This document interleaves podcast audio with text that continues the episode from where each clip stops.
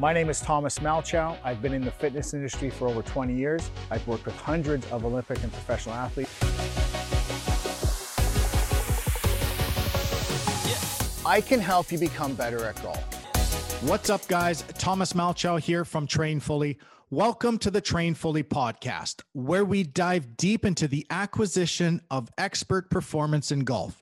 We meet with professionals, experts, and amateurs from all over the world to help you gain an edge in your game. To learn more about Train Fully and our innovative at home program, go to trainfully.com. Use promo code GOLF10 for a 10% discount. In this episode, we speak with Dr. Mike Grevlos. Dr. Grevlos is a professor of psychology and a mental performance coach. He's written a book called The Motivation Game, which, in my personal opinion, is one of the few books out there that can help elite golfers become even better. All right. So, joining us on the show today, Dr. Mike Grevlos. Uh, thank you for joining us, Mike. Hi, guys. Absolutely. I appreciate the invitation. So, your dissertation was on the acquisition of expert performance in golf, which essentially means that you have a PhD in how to become an elite golfer. And you've, you've, written so, a, yeah. you've written a book called The Motivation Game, which I've read twice and strongly recommend to anybody looking to take their game to the next level. We'll just jump right into it here. If you were speaking with a golfer and they said, you know, Dr. Grevlos, I'd really like to play and compete at the next level, but I'm worried I just might not be talented enough. What would you say to them?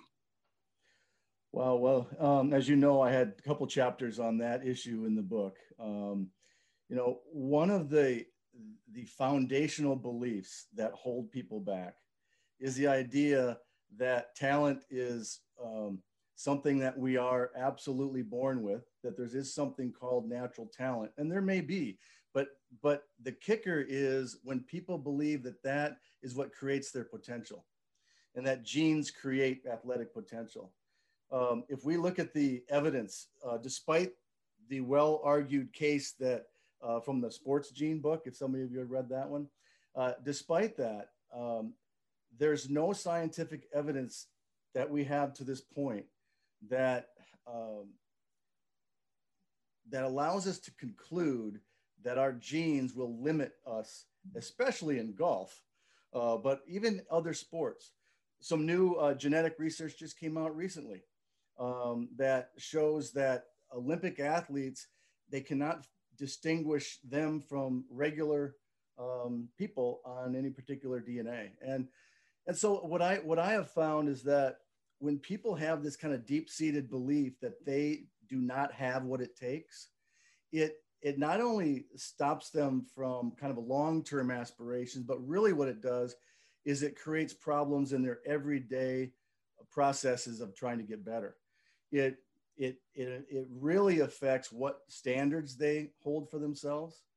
It affects how they attribute their failures and successes that is probably the biggest issue. And what I would want them to be able to learn is how to think about themselves in a different way that fits the science better.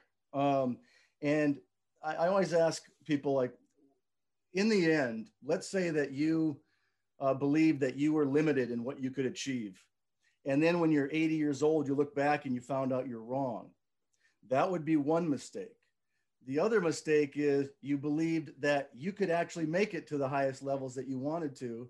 And then at eight, you know, later on, maybe at 40, 50, 60 years old, you find out that you were wrong. What would be the worst mistake to make? And right. to me, that's what it gets down to because we don't know the scientific answer to that question. What can some, what, what is somebody's potential? And so what most people will say is, I think I would rather go for it because I love it.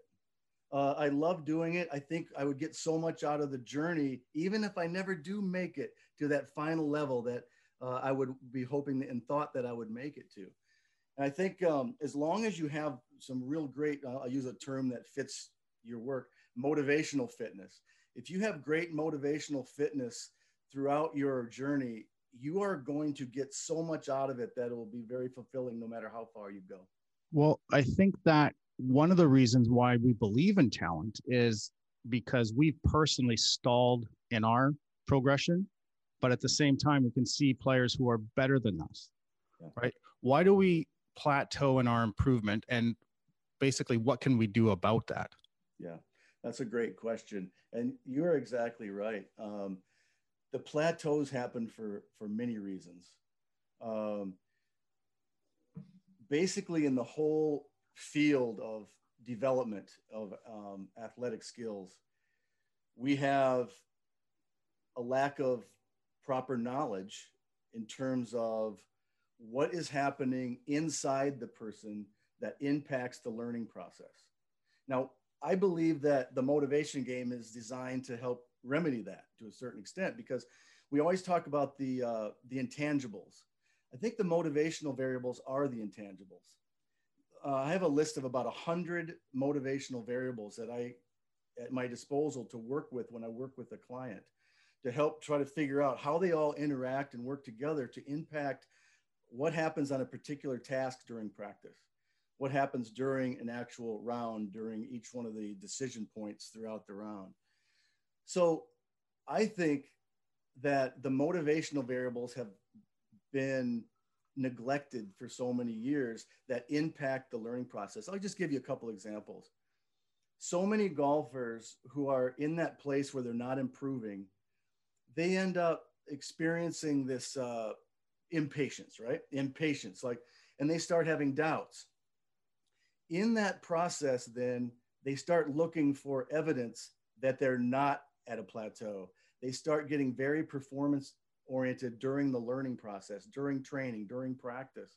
And when you get into a performance mode, what they're trying to do is just see a good shot to try to uh, reduce that fear that they have they they don't have what it takes but what happens is um, when we don't try to learn something new but we get stuck in that performance mode trying to look for signs that we are actually okay and pretty good we don't create what's called neuroplasticity we have to actually cre- create a goal for a new learning task rather than trying to do something that is fairly established in order for a number of different uh, neuromodulators, especially acetylcholine, to be released.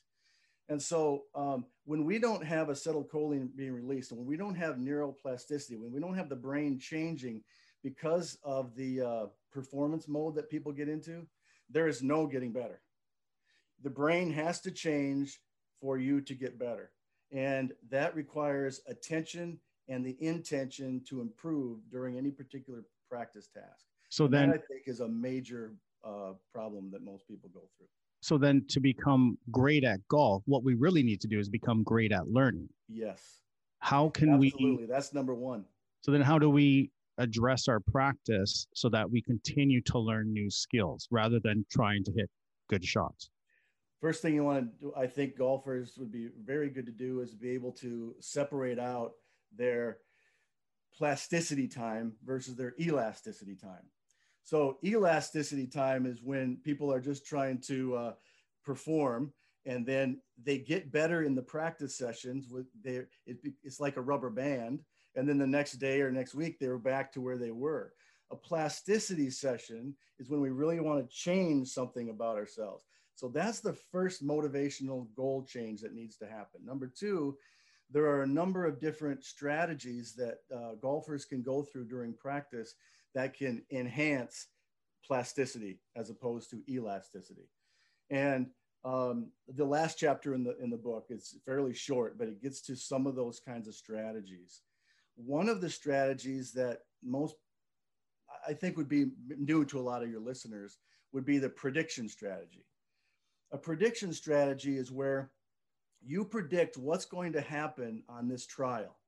And it's based on your goal. So if your goal is to improve technique, then your feedback is going to match the whatever is going to help you realize if your technique is improved.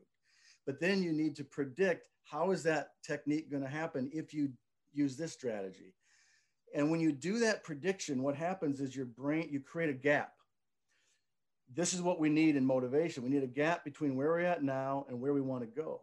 So when we make this prediction, we create this space between uh, now and the future, and then we our brain starts to we do we start looking for the answer to what happened. how far off or on was I with my prediction? That is an incredible learning process because that's what our brain does anyway. Our brain is actually uh, predicting what happens anyway. So let's make good use of it consciously so we actually create a learning process by and then when you when you get that feedback you determine how far on or off you were to the prediction then you revise your prediction revise your strategy one of the two. And you keep getting closer and closer and closer to bridging that gap between your prediction and what happens in your outcome. So to me that's a huge and important uh, strategy a lot of people don't use. If if i were working on say accuracy with one of my irons and i set up um, a window a window on the on the the the range that I wanted to hit to. Yeah. Is there an appropriate amount of say success failure in my shots that I should be aiming for to um, help enhance that learning process? Because it's not beneficial if I fail every time or if I succeed every time.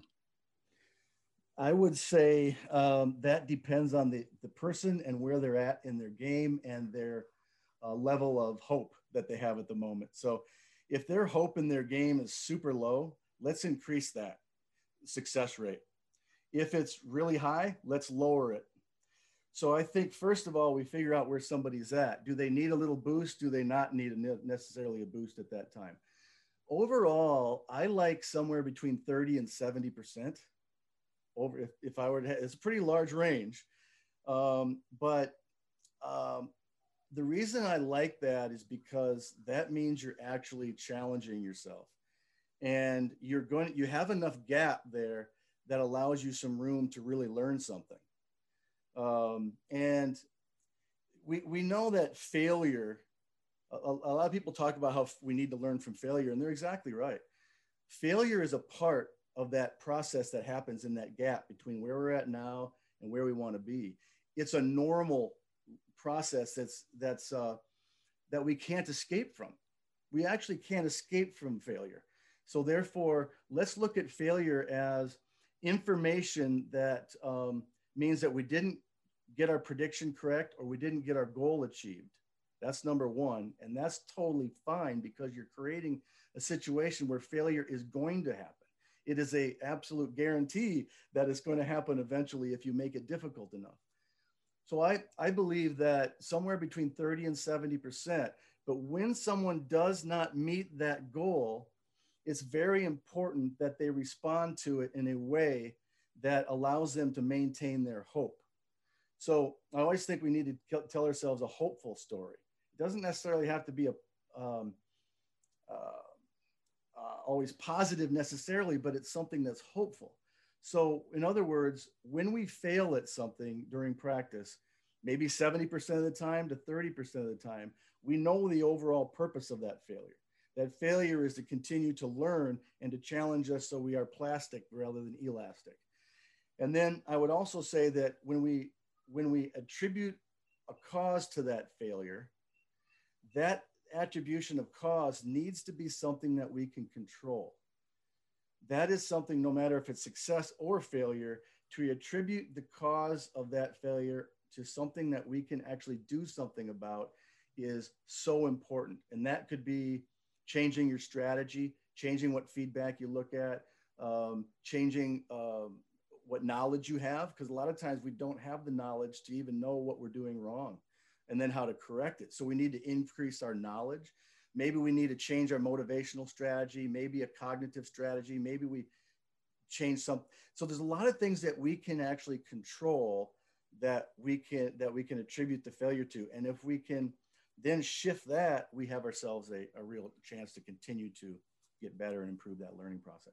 And the feedback is really important because I see this all the time when people are trying to learn a new skill or trying to improve upon a skill, but they're really measuring the wrong feedback. For example, um, and I would like your opinion on this. If somebody were just to work on pure swing speed, would you suggest or recommend that they have a ball there or not a ball there? Like, are they just looking at what how quickly they can swing the golf club, or do they need to worry about ball flight as well?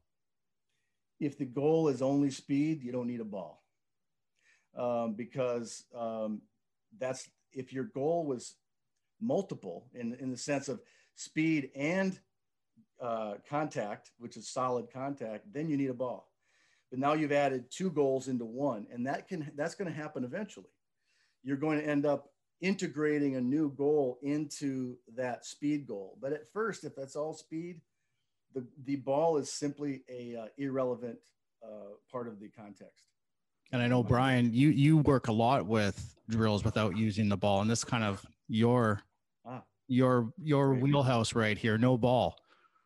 Yeah, it's it's definitely something that um, like Horlander, who's been on here, we talked about. Whenever I work with a lot of people instruction wise, I work with them with their body motions and how they're moving their body. And the biggest thing about that is, you know, using slow motion drills, but then also uh, making sure they're focusing on what they actually need to change and not getting what I call ball centric. So what you say there about working on speed, it makes total sense to what you're talking about. The, and actually, that was kind of the question I was going to get into because you started, you know, talking about different ways of how the mental game really kicks in, and I think you answered it. But how would you suggest to someone, even the, the better players who maybe they haven't paid attention to the mental game as much as they should? How would you suggest maybe they start into that routine to get where they they do focus on the right thing? Because like you said, you don't want to go on with multiple goals. Because I know with me, whenever I'm working with people with a golf swing, I don't want them to be worrying about everything. Yeah, yeah, exactly. Um, I think it requires some planning time. I mean, a major part of regulating ourselves well toward our goal achievement is being able to spend some time figuring out what is the purpose of what I want to do what are the purposes of the different things I want to do during practice and during actual rounds during performance. I think that that planning time is so important because I think we probably all had the experience of, well, I'm, I can not wait to go out and practice today. You get in the car, you go drive to the course, but you don't have any sense of what you're going to do. You're just looking forward to getting there. And you might have this feeling, I want to get better today and I can't wait to hit balls. But you never actually spend the time to think about what it is you're trying to do, and what what are the strategies for how to get there, and how you're going to figure out if you're making progress. So that planning process that uh, a lot of people will say that's sharpening the saw, which is not very fun, but it definitely reduces your time uh, in in uh, sawing down that tree. I think that's number one. Uh, number two is I think it's really important a lot of people give um, they talk about the mental game as being important and they realize it but they don't actually know what it is. Um, sometimes what they think is that thinking is the mental game. It's just however you're thinking. But uh, one of the things that i would want to help people understand here with the mental game is that uh, and why i called the, the book the motivation game because it's really the foundation of the mental game. So I tried to, I had so many titles I finally came up with that one. But the idea is that motivation actually is the key to all of these different uh, um, mental game issues and uh, skills, etc. And so a lot of people, what they what they think is if I think something, that'll cause something. But that's not how it is. Mental activity is just mental activity. Motivation actually is a force and it has a there's a number of forces within our body and our, our mind that actually create behavior. They are the they're the causes of behavior. And so what i would want people to understand is that number one it isn't just thinking that causes any issues that helps you or hurts you. It might help you if you're thinking properly because it leads to a certain goal that's more high quality and relevant to what you're trying to do. But negative thinking doesn't necessarily cause anything. I could think about a tree, and it doesn't mean I'm going to go pick out an apple because I see the tree, just because I think it. I could think that this putt is really hard. It doesn't mean I'm going to miss it just because I think the putt is hard. Um, I could think I'm going to miss the putt, and it doesn't mean I'm going to miss the putt just because I think I'm going to miss it. What needs to happen is we need to shift from this idea that thoughts cause action to intentions and goals cause action. And then when they move to that place of understanding, then they're getting they're going to get somewhere with their mental game. So this is when you were studying the difference between the, the division one and the division two female golfers. What were the biggest differences you found between the two groups? Well, first of all, the, the number of hours of practice was definitely a major difference. Um, the the research was originally inspired by Anders Ericsson's work with deliberate practice with musicians and and then Janet Starkes with uh, with athletes and some others. But then, so what I started it with that, but I wanted to expand it to understand what's going on with their ability to learn, what strategies do they use, and what kind of motivation and self-regulation stuff happens. So number one is deliberate practice hours were really quite different. The uh, the D1 school I um, I worked with the, the players that I worked with, they were the number one team in the nation at the time. So it was really a, a great team to work with there. And they, uh, they had an average of 5,700 hours of what I called focused practice with the intent to improve. Whereas the D2 uh, female golfers had an average of 1,200. That's a major difference at 19 years of age. And um, the, there was a range that was fairly limited between both. So it wasn't this huge range where you found one of the D1 players who only had a thousand hours of practice and a D2 player that had 5,000. No, that was the ranges were pretty tight. That was one. The other one is they all, the D1 players did not have conflicts of why they were playing the game. They had the experience of autonomy, this autonomy of freedom of choice and, and being able to go after what they really wanted to do. They didn't have this this conflict between here's what my parents or coaches want for me, whereas this is what I want to do. Whereas every single one of the D2 players had conflicts in terms of why they were even playing, and some even questioned why they still were playing competitively. It reminds me of, uh, of Nick Dougherty. He was on a podcast uh, a couple years ago or last year, and a European tour golfer in the past. And uh, he said that he never felt like any of his accomplishments were his because golf was his dad's game. That was his, he never owned his own game. And that really created a number of uh, problems along the way. Even though he had some success, he didn't necessarily have the level of fulfillment and enjoyment that a lot of players have. So that was another major difference. Um, the way that they were able to both have fun and focus at the same time, the D1 players were able to do that. The D2 players, they grinded but they couldn't have fun didn't know how to have that balance of the fun and the focus at the same time a lot of people say you've got to always grind but in reality i just watched darren Clarke win the champions tour event last night and he was smiling about it all the time i don't know if you watched watched him and you know it's easy to smile when you're playing well but there's there's a lot of times when people are right in the thick of things and he was absolutely in the thick of things and he was smiling after about every shot you know so that's the kind of thing that the the uh, that I found a major difference between those. And one of those D1 players ended up winning, uh, you know, in the LPGA Tour. Three of them played on the LPGA Tour. So one of them won the, the highest, um, uh, what's the word I'm looking for? Um, the amount of money that they get, the oh, uh, yeah. purse, the highest purse that anybody had ever won at some point. So here was a person that had this wonderful attitude about the game. Um, and realizing the uh, the ability to laugh at herself. And she, she's the same person who by the way just as a side note the same person who got bored with hitting fairways on a regular basis.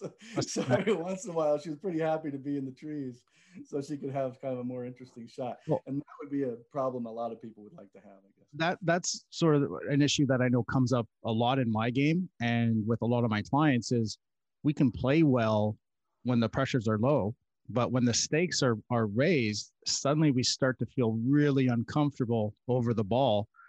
And all we're trying to do at that point is now survive the round. Why does that happen? And is there anything we can do to minimize the vulnerability we feel in those situations? Yeah i think i think so absolutely can um, we when we think about pressure you know this is this is an idealistic statement, but it's true statement. Pressure comes from the way that we, the, the goals and the motives that we have in the moment and the situation that we're in in relation to those motives and goals. So if we're in a situation that that uh, we, we could probably agree that in some situations one person's going to feel pressure and another person won't is that correct Wouldn't yeah absolutely and that's that's okay. one of the things that i've noticed is some players start to crumble under that pressure and some people start to thrive under that pressure there's a major difference in the way people uh, the orientation of a goal in a situation of pressure, there's a major difference. I want to talk a little bit about that. It's the, the difference between being avoidance oriented and approach oriented. And to me, this is this is something I deal with with every golfer I work with, with every athlete I work with, is that when the situation is uh, encountered in which there's a, uh, a motive that's at stake. It could be just a win, it could be a trophy, it could be a number of other motives that go way beyond that in relation to their social lives, being able to um, prove to certain people that they can do it or to prove to themselves. There's all sorts of motives that can come to play. But um, you know, putting that aside, if a motive gets threatened, if some need gets threatened that relates to what could happen in the next 10 holes, eight holes, one hole, then pressure is going to be experienced. And two, th- there's two different kinds of responses to that. One is that people, they might have a thought of, hey, this is on the line now. I need to be able to play well the next five holes. And what, what happens is they get approach oriented. What I mean by approach oriented is they focus on what they can do and what can they can gain. What is it that, that can, what good could come out of the next number of shots and the processes of making those shots. The avoidance oriented person deals with pressure in a way where they start to try to not lose, not to have that motive act that uh, they're they're feel they're afraid of being threatened actually come true and happen. In other words, they're loss oriented, whereas the approach oriented person is gain oriented.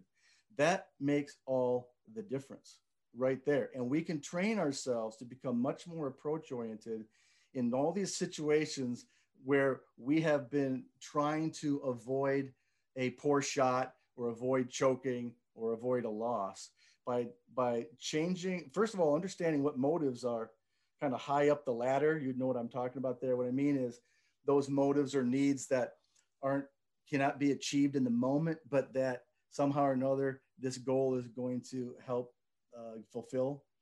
And so we need to figure out what those motives are. Um, there's a number of times I've worked with uh, athletes where I help them. Um, one comes to mind, a wrestler. A wrestler was not able to um, make it to the national championships the first three years of his college career.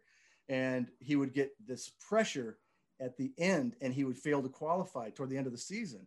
And so we had a, a simple conversation where I asked him about his future life.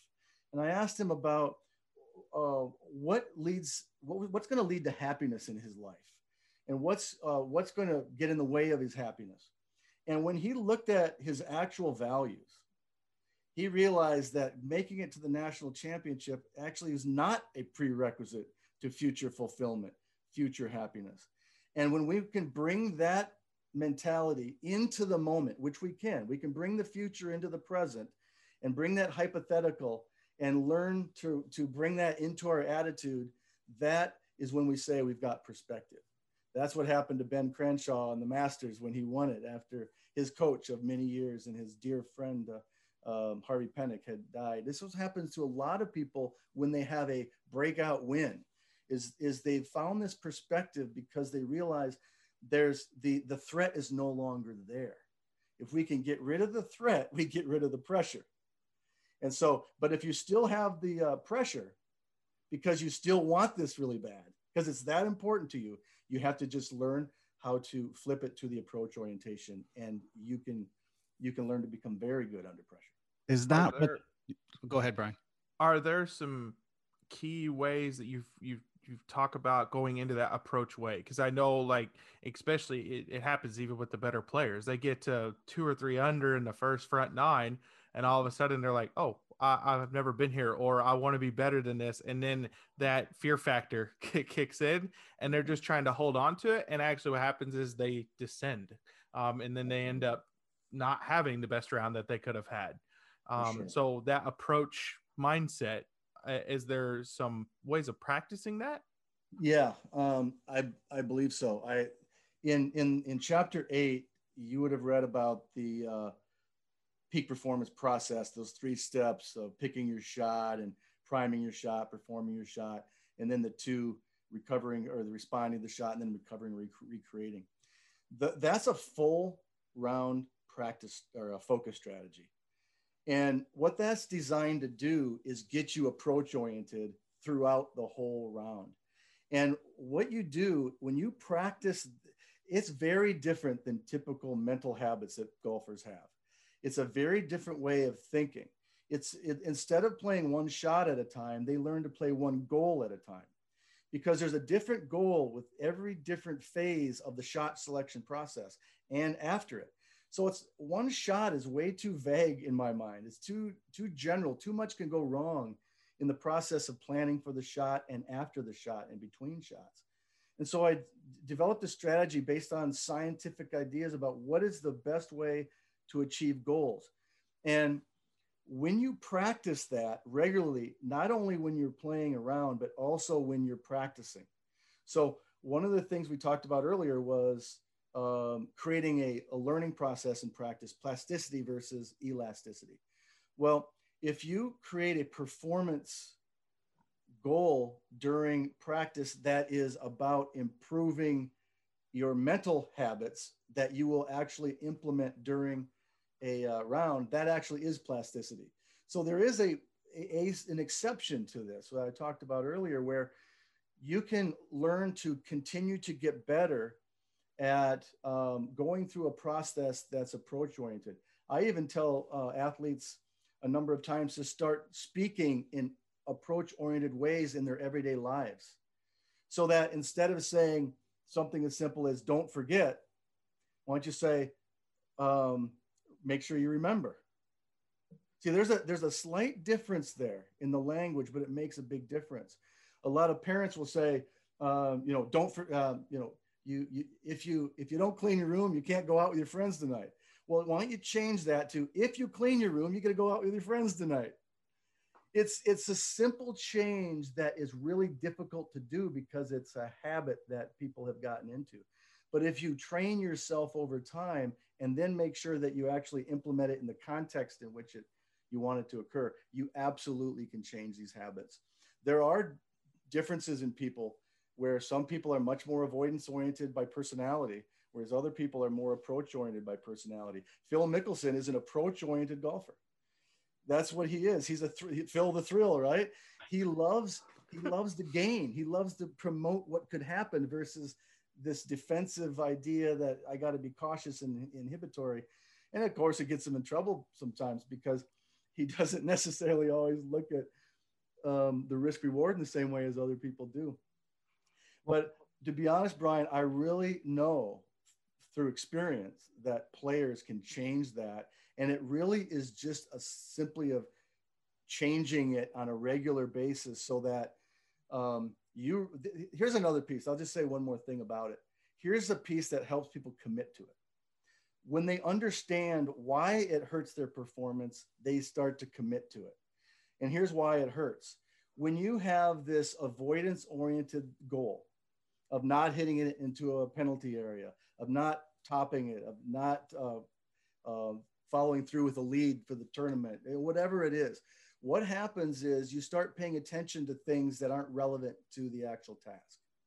And, and with every player I work with, we talk about and we figure out exactly what are they paying attention to because of that goal. A lot of times what you'll see when somebody's really avoidance oriented, they start to uh, pick up everything around the ball because it's a distraction now and it could cause them to have the avoidance thing happen. And so they start getting really vigilant about what could get in their way of being successful as opposed to when they usually just don't even notice that kind of stuff. And they start noticing what could go wrong and they start feeling uncomfortable because they noticed internally, oh, I just started noticing that my uh, hand is a little tight here and I don't feel in my posture quite as well all of a sudden, why do we get uncomfortable? Because we're in avoidance goal orientation. We start noticing things that could actually make the bad thing happen. That is why that happens.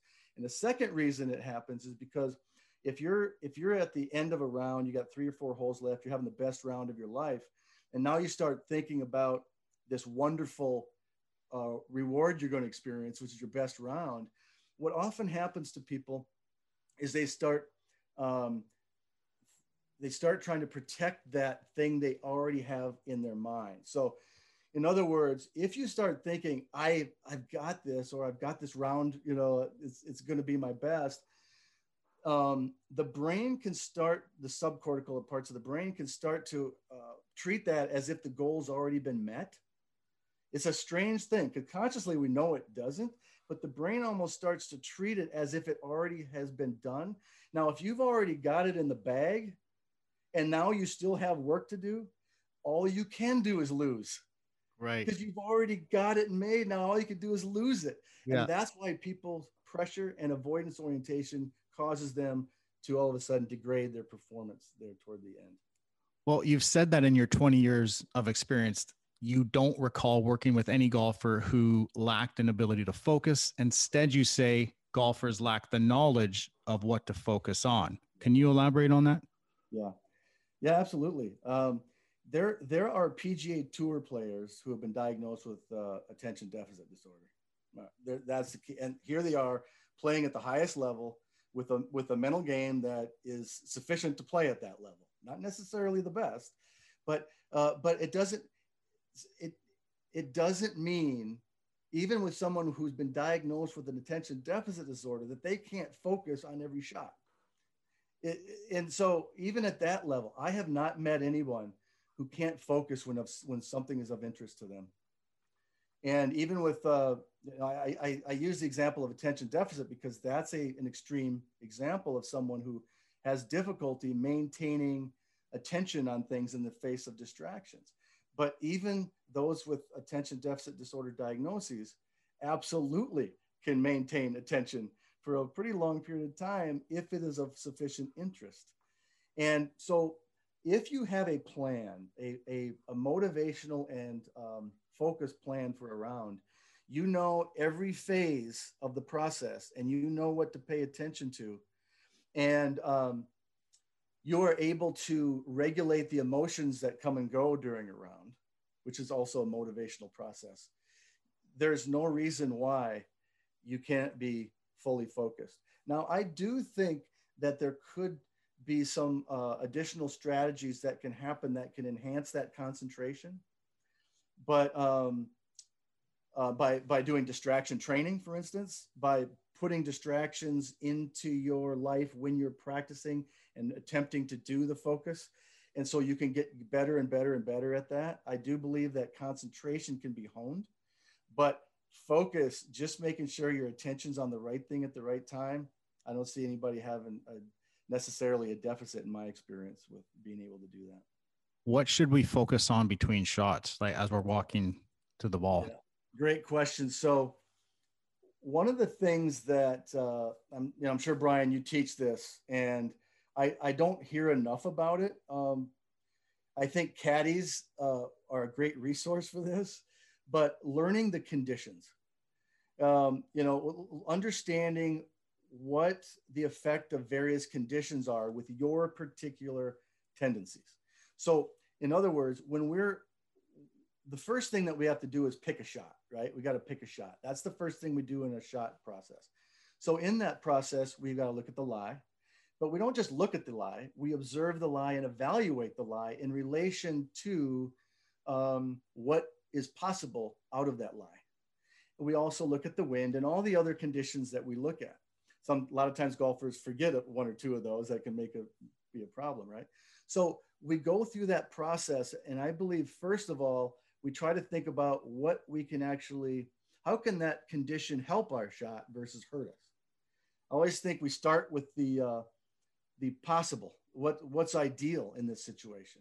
So each time when you look at the lie, you look at the lie. That's all you're doing. Your goal is to evaluate that lie. And that's a particular time, and that's your goal. One goal at a time. Look at the lie. Switch now. Now you're going to go to, let's say, the distance. Uh, now you're looking at the distance and you're, you're going to look at the distance to the pin, but you're also going to look at distance to different locations depending on where the pin is, etc. That's another goal period in that process of shot. Then you're going to look at wind. You're going to look at penalty areas. So you're, and I, I like it when people have a certain sequence that they go through. That is, they do that most of the time so they don't forget one of them. It becomes habitual. And um, becomes an automatic process so that their mind be, their motivation and mind becomes more automatic and habitual. But okay, so they go through that process and then they've got to choose a shot. But before they choose that club and the trajectory and the shape of the shot, they've got to know where the penalty areas are too. A lot of people are afraid if I look at a penalty area, it's going to cause me to hit in that penalty area. Again, thoughts don't cause actions, goals do. So, what I say is look at the penalty areas, get it over with, and be sure you look right at them with the realizing that this is a very helpful process to look at these penalty areas and the trouble areas around the green, if it's an approach shot, for instance. So look at those trouble areas, see where you would have a hard time holding the next shot if you hit in that area. That's how I look at it. It's because I always think that holding the shot is your first ideal goal. You're not always going to stick to that. I know that. I understand course strategy and so on. A lot of times we're not going after the holding it. We're not going after the pin. To start the process of planning it, I really like that idea because it allows you to see what's possible. And a lot of times golfers don't see what's possible. They don't understand the kind of creative things that they can do on the course. And, and so you start with that. And but by but but then you look at those, you kind of look at those penalty areas and you see, well, if that's if the risk is too high, that if given my current skills and my current situation, what are the odds that I that I could possibly hit in that trouble area? Well, if it's too high, and everybody's going to have a different number for what's too high or a different feeling, but if it's too high, then you've got to change your target. And you then the second thing is you revise your goal. It's you don't have to always have the ideal goal, so you revise it. You revise it based on your understanding of your dispersions, not on the range only, but in that particular situation with that lie, with that wind, from that angle, and all these different things. You you have you, we want to know our tendencies in very specific contexts, and I don't think a lot of golfers know that. But when you know that, you can make amazing decisions based on your prediction of what's going to happen with this shot a high level of probability that you'll, you'll, you'll hit it within this kind of range or dispersion. And so then you can determine what target you're going to hit. So I think when you do that, you, you, you, you're able to figure out the, the, the trajectory, the distance, whether you want it to spin, whether you want it to roll out there, where you want it to hit and roll out to. Um, and you'll have so much more confidence in your decision with that. The other thing that allows someone to have a lot more confidence is that you did consider the penalty in the trouble areas. You don't have to keep thinking about that now. You've done your due diligence. You've taken care of it. So now you go behind the ball, you prime the shot. All you're trying to do now is get your mind to, to, to be completely committed to that particular shot that you just planned and decided upon. And once you prime it, then you walk into the shot and you can do whatever pre-shot routine exactly you want to go about doing. But the performance of the shot is really just making sure that nothing else interferes with that prime, with that particular um, shot. And that, and a lot of people use imagery to to be able to to make sure that that goal of that particular shot shape and ball flight sticks when they swing the golf club. What's your view so on three parts? What, what's your view on picking uh, like intermediary targets? Um, I think people are different.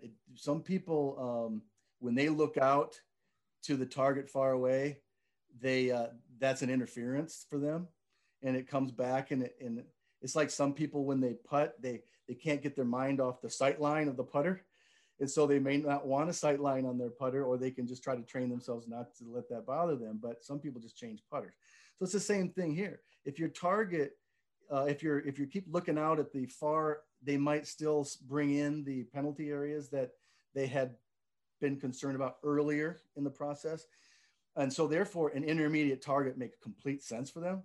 Just use the intermediate target and you never have to look again at your at where you're trying because really you're already set up to it. There's no reason for it. Now other people they like to have that far target because it brings in more of the reality of where that ball they want that ball to end up and but they don't have that tendency to think about the penalty areas so for them looking at it may be absolutely what's best for them and i think people need to kind of do a little trial and error with that is there is there a way of doing where you do both. So like your mind, so like um, you know, like a longer shot, maybe you're looking far out and not at something intermediate in the middle. Or versus if you're on the putting green or short shots, you're looking more at like a spot kind of in between. Is that a good idea or is that something maybe you need to pick one? I think that golf is a context specific game.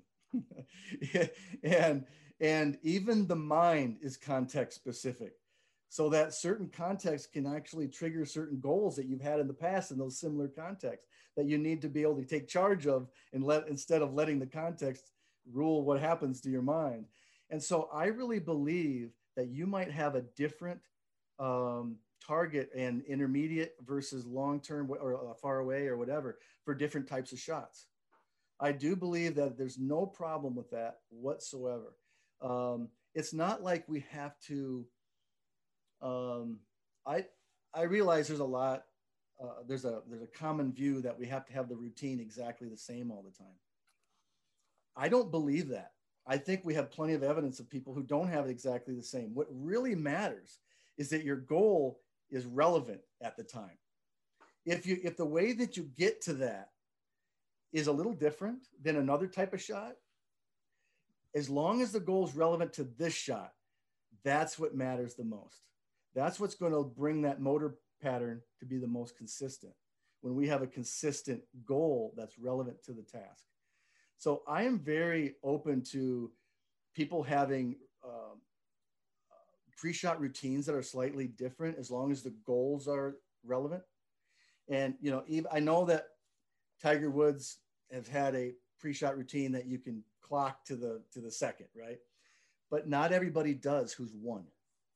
Uh, you can look on, you can watch the PGA Tour, and uh, I I watched uh, a PGA Tour player win a tournament on the last hole uh, within the last month, whose pre-shot routine changed on the last putt and made the putt to win. So, did the goal get to the right spot at the time he needed it? Probably. I mean, he made the putt, and uh, most likely. What's the difference between relevant and irrelevant goals?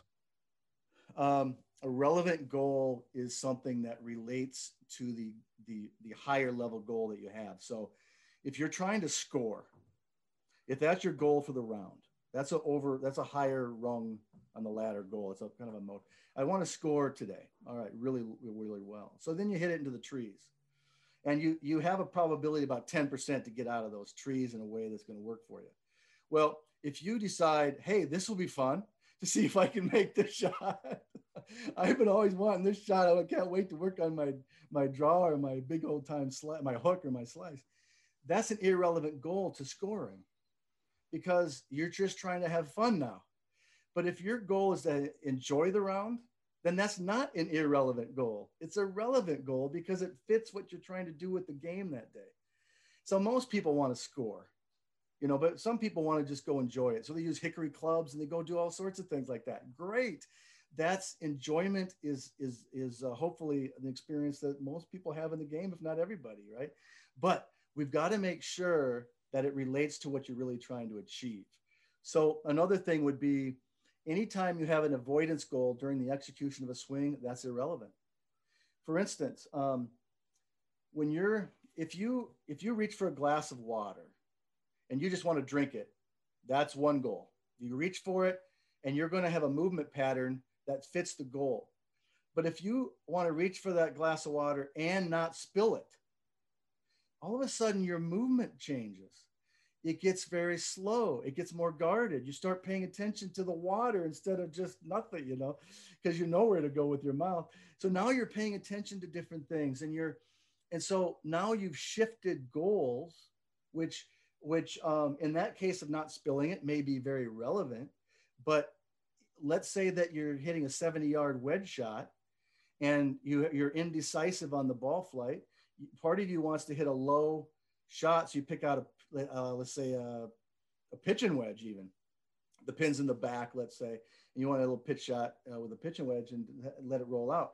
Well, then you have uh, you, but you still think maybe it'd be better to hit a higher shot into that because there's a, you know, depending on the undulation of the green. So now you've got two goals at the same time, and you haven't decided and committed to one, that's an irrelevant. One of those is an irrelevant goal, and it's probably the one that's you're trying to hit a little higher. So all of a sudden now that movement pattern is going to have two goals uh, as the source of that movement pattern. It's not going to be as efficient and, and as accurate likely as the one where you just have committed to the one. There's so many irrelevant goals. There's so like uh, you could have a, a high school player with a college a college coach watching in terms of recruiting process and now they're trying to show the coach that they can hit the ball very far because distance is so important today. So therefore i'm going to show this coach how far i can hit it. That's an irrelevant goal to scoring in that case. Or maybe they're trying not to um, disappoint a coach or disappoint a parent. During the actual round of golf none of those things are relevant to the game. The task requires a limited number of goals that are going to really make sense and those are the most relevant so. Anything is this all making sense to you brian? I know this is like uh, th- i could go on with this forever. I love this this uh, topic. I uh, yeah I, the the thing i'm getting away from uh, really getting out of this and what i loved about the book too was the concept of really take every shot as its own circumstance to really be successful at this and not as a whole and and that's what i'm getting from this conversation too is is you're saying and it's funny because you're, you're gonna go against a lot of golf instructors with the fact of your routine doesn't have to be the same um yep. but but yep. if you're i mean looking at it mentally i love the concept because it's looking at it from a what is this goal of this particular opportunity versus the whole grand scheme and thank it, you i appreciate that yeah uh, the the the uh, routine doesn't cause the the uh, swing. The goal does while you're swinging it and right prior to the swing. That's what causes the motion. The uh, you know the, the routine has a purpose. And have you have either of you ever stepped up to a shot without a routine and hit it just flush? Oh yeah. Okay. So, so I think yeah. everybody who's decent has done that. Anyone who hasn't, isn't really a decent golfer, has done that that shows you right there that the routine doesn't cause the flush shot. It's just a part that can help a lot of people get into the right mode uh, mentally to hit the shot. But if you're already in the right mode, motivationally, mentally, and in terms of focus, you don't need it. It's not necessary. It just is a nice way to help you get into it. And so, I mean, when when I when I work with golfers, I encourage a routine. I absolutely do. But I don't want them thinking, oh no, if you're off the routine, all of a sudden your shot's going to be bad. All of a sudden that creates doubt. And that's what I don't want to have a golfer have and think that, like, for instance, I'm going to say one more thing. I don't know how much time we have, but this is probably going to really irk some people. I don't know if it will or not, but you might wonder about it. I don't believe confidence is always necessary to, to play great golf because um, I think what's happened sometimes is people get this idea that you got to feel confident to play great, and then they don't feel confident, and then they have this secondary doubt that occurs, creating uh, avoidance goals and monitoring of their body and comfort levels and positions and everything else that creates the problem itself, not the lack of confidence in the first place. Um, confidence is uh, low confidence is only a problem if it distracts you and creates an avoidance goal.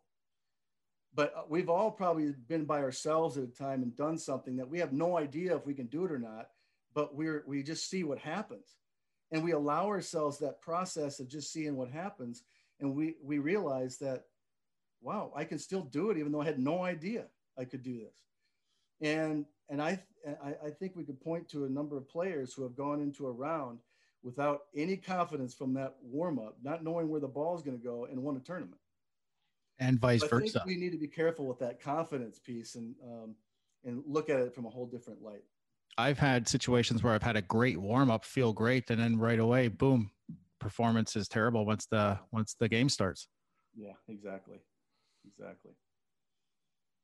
All right. Well, thank you so much for coming on and, and sharing your wisdom with us. Uh, again, Dr. Mike Grevlos, his book, The Motivation Game. We'll be providing a, a link to that on social media. Um, thank you again, Mike, for coming on and sharing all of this with us. Absolutely. Thanks. Thank you so much. Good talking to both of you.